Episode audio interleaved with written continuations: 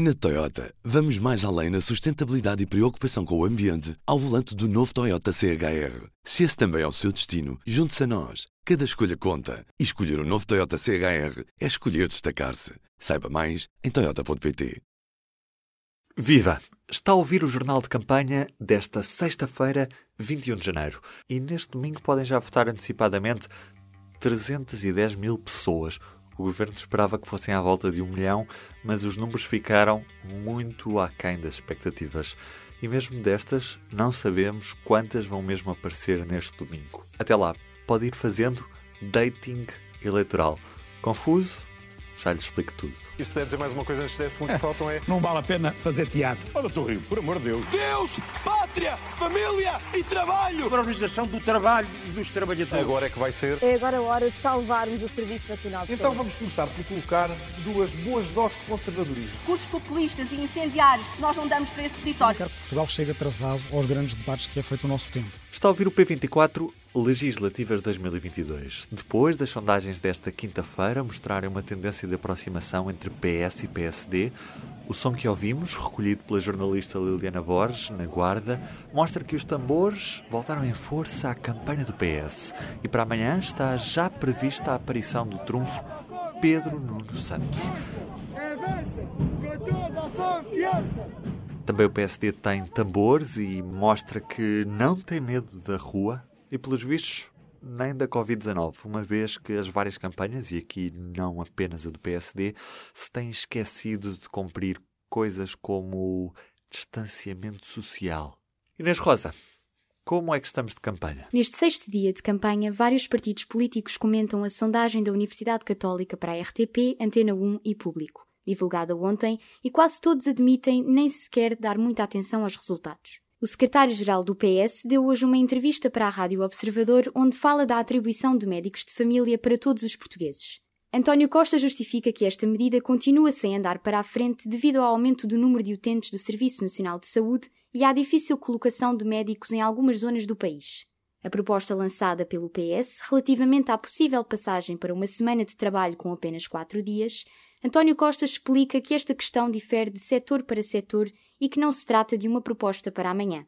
O grande tema de debate destas eleições legislativas é a permanência ou não da geringonça. Uma hipótese. Na soma dos votos dos portugueses, o PS tem maioria. Pronto. Continuaremos a dialogar com todos, com bom senso, sabendo ouvir, sabendo dialogar, gerando consensos. É uma forma. Segundo lugar, o PS não tem maioria.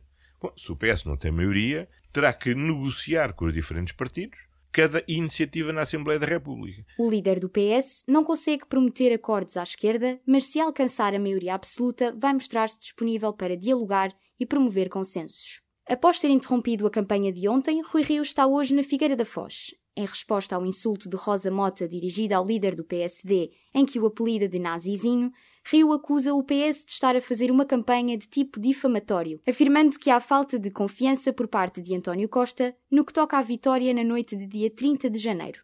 Durante a arruada em Coimbra, Rui Rio mostra-se confiante e acredita que nenhum partido terá maioria absoluta, mas que o PSD tem mais probabilidade de ganhar do que o PS. A campanha do PS eh, e do Dr. António Costa, toda ela está feita na base de tentar deturpar o que eu digo e não procurar defender as suas próprias propostas. E depois chega a um extremo de juntar numa sala um tipo de pessoas e o que sai de lá é um insulto, como é, como é lógico. Eh, Eu nem vou conferir grande importância porque acho que é dar importância demais a quem não a deve ter. Em mais um dia de campanha, Francisco Rodrigues dos Santos visitou esta manhã o mercado temporário do Bolhão, no Porto. A sua candidatura cria soluções para combater a baixa natalidade sentida no ano passado. O CDS defende ainda a criação de creches tendencialmente gratuitas e o reforço da proteção legal das mulheres grávidas contra o despedimento. Medidas que pretende implementar se tiver lugar no governo. O líder do CDS rejeita a regionalização e prefere uma descentralização mais aprofundada. Já André Ventura viaja até ao distrito de Viana do Castelo. No discurso de campanha, avisa os partidos de direita, possíveis parceiros de governo, que quer escrutinar as despesas e os gastos do governo de António Costa. Hoje, o Bloco de Esquerda anda por Lisboa. Quem está a acompanhar a campanha é o jornalista Miguel Dantas. O dia de sexta-feira para o Bloco de Esquerda foi dedicado principalmente à função pública. De manhã tivemos uma visita a uma unidade de saúde familiar da Baixa, situada na Praça Martim Muniz, e de tarde Catarina Martins visitou o agrupamento de escolas de Marrazes, no distrito de Leiria. Principalmente a mensagem veiculada pelos bloquistas foi de que o partido é a solução e uh, um dos últimos bastiões de proteção do setor público, portanto, tanto do SNS como de, do ensino público. Foi esta a principal mensagem veiculada na sexta-feira.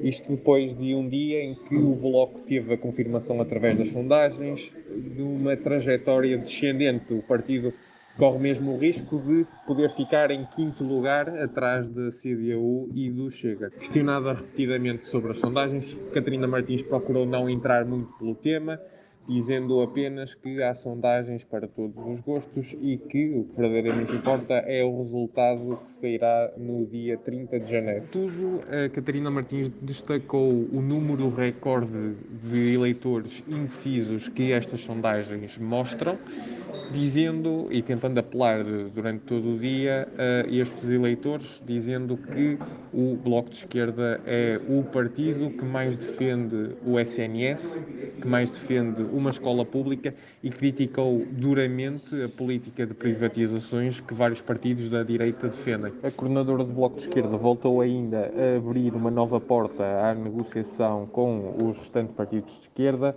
na visita à Unidade de Saúde Familiar da Baixa Catarina Martins disse ter a certeza de que a solução após as eleições vai ser construída à esquerda.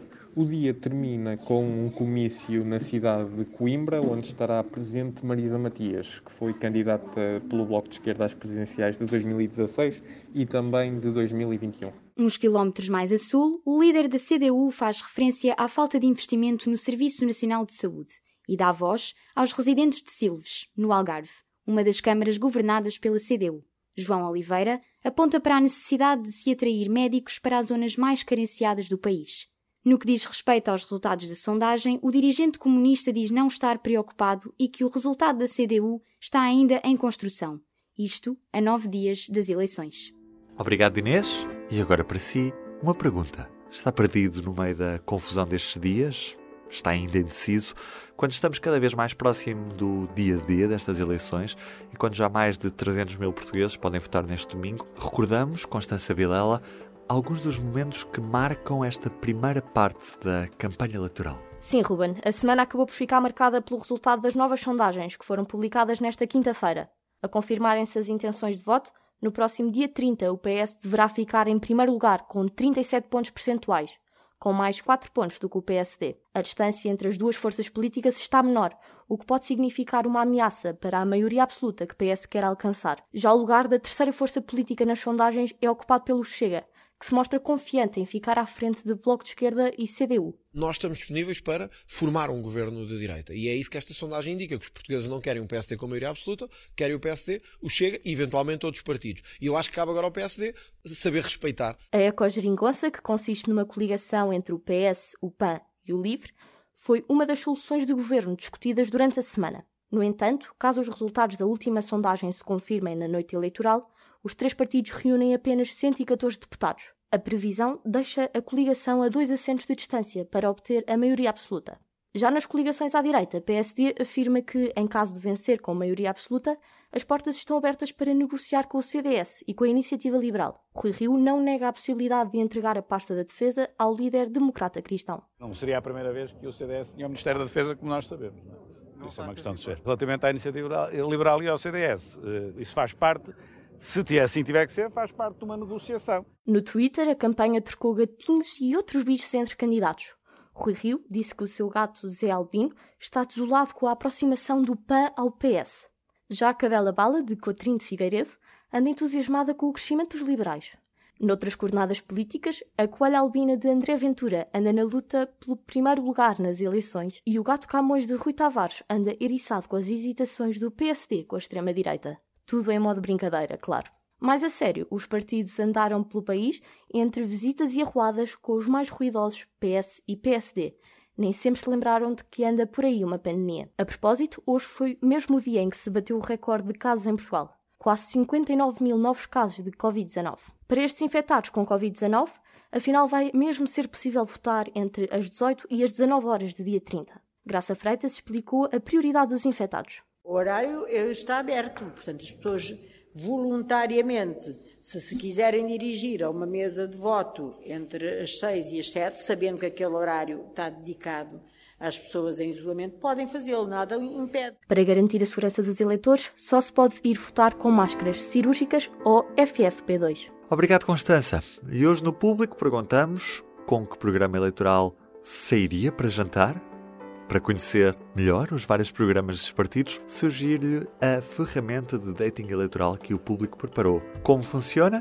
É isso que vamos ficar a saber com um dos autores. Viva José Volta Pinto. Com este dating eleitoral, o que se pretende é dar às pessoas um ponto de partida para conhecer melhor as propostas dos partidos.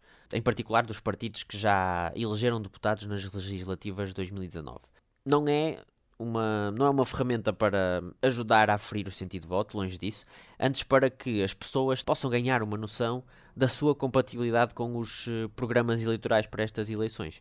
Uh, portanto, o que nós apresentamos é uma série de medidas, são 51 medidas que, que aparecem. Aqui o leitor eh, diz se concorda ou não. Portanto, só pode responder com sim ou não.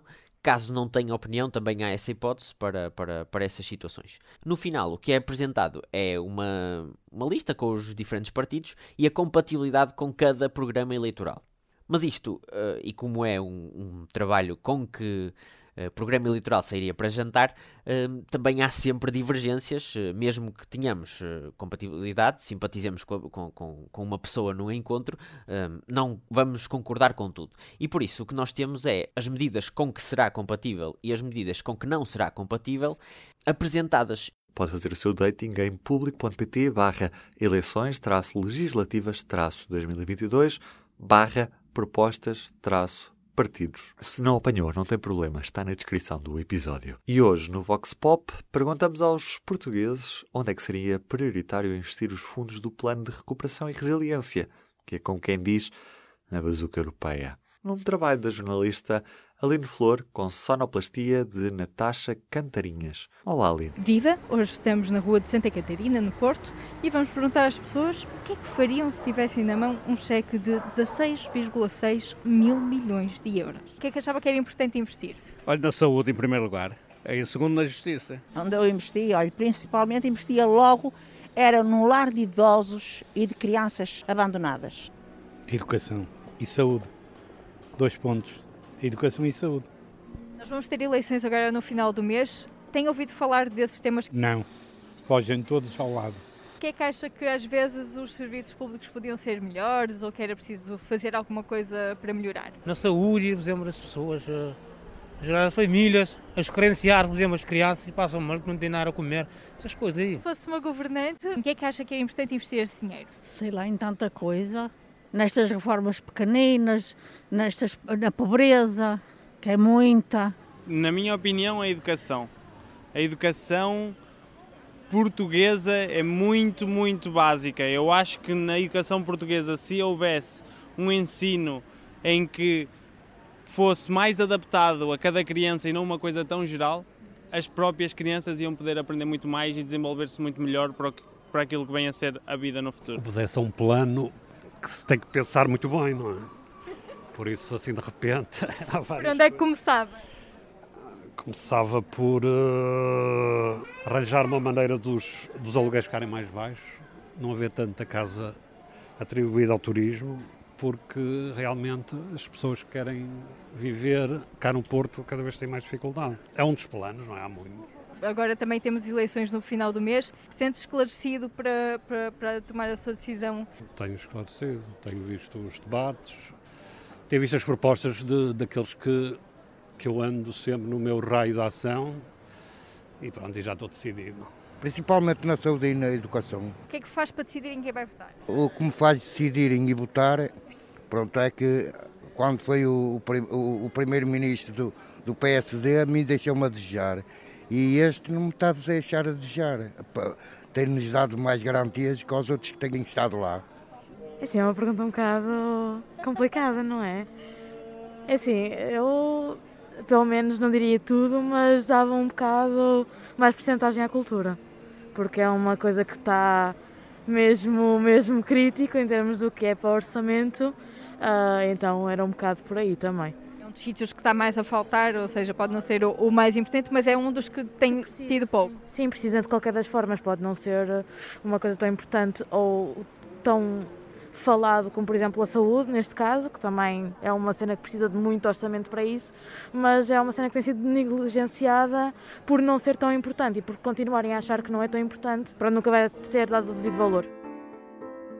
Este jornal de campanha foi realizado numa parceria pública Esques FM e contou com a produção de Ruben Martins e a participação de Aline Flor, Constança Vilela, Inês Rosa, Natasha Cantarinhas e coordenação de Joana Margarida Fialho. Siga a campanha um minuto no site do Público em público.pt e eu sou o Poder Público Diário. Eu estarei de regresso na segunda-feira. Até lá, tenham um bom fim de semana. O público fica no ouvido. Na Toyota, vamos mais além na sustentabilidade e preocupação com o ambiente ao volante do novo Toyota CHR. Se esse também é o seu destino, junte-se a nós. Cada escolha conta. E escolher o um novo Toyota CHR é escolher destacar-se. Saiba mais em Toyota.pt.